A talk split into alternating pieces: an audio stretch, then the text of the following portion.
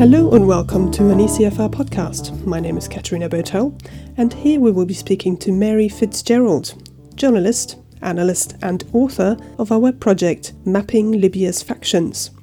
It's been four years since the Arab uprising, and Libya has gone through a period of changes, restructuring, and turmoil. Despite international interventions, since last summer, Libya is faced with another civil war. Well, I think it's important uh, to state that power has been diffuse in, in Libya since the uprising against Muammar Gaddafi in 2011.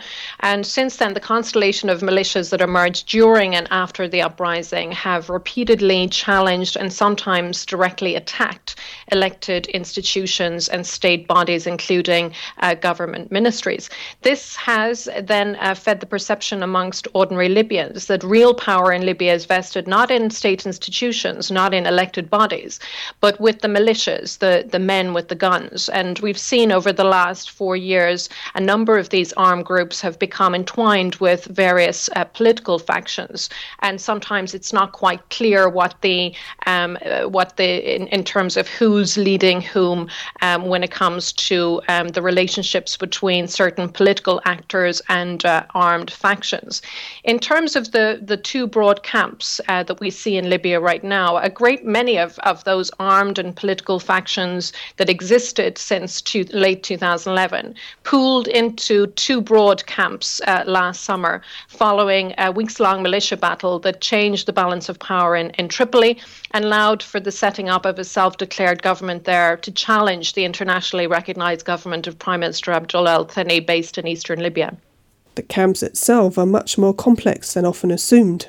Well, those two broad camps, as we outline um, in in the mapping, um, are basically very uh, a, mix of um, uh, political and armed factions that have come together, that have formed very loose and shifting alliances uh, based on mutual convenience more than anything else.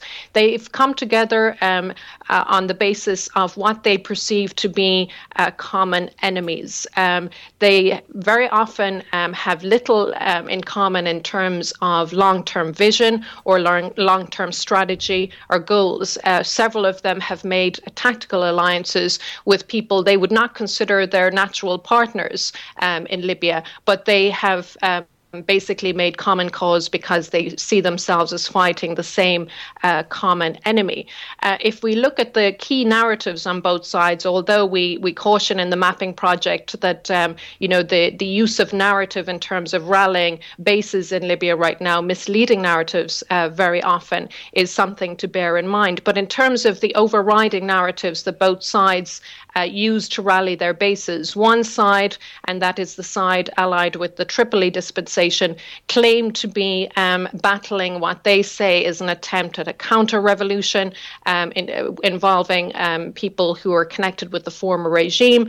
The opposing side uh, claim to be resisting what they say is an Islamist takeover of Libya. As we outline in the mapping project, those are convenient narratives that don't necessarily reflect the reality on the ground, which is far more complicated and uh, connected to uh, regional and localized uh, dynamics dynamics.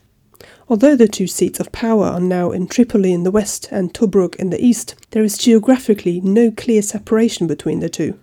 It's also impo- important uh, not to forget the the, the south. Um, while it doesn't figure in our mapping project because it does not contain any major power centers, tensions in Libya's south have erupted into fighting between factions which are broadly aligned with either the recognized government of Abdullah al Thani or the dispensation in Tripoli. A reunification is what the United Nations strive for to prevent further unrest or even a breakup of Libya at least then you no longer have um, this continuing political power struggle between the recognized government in eastern Libya and the self declared uh, government in, in Tripoli.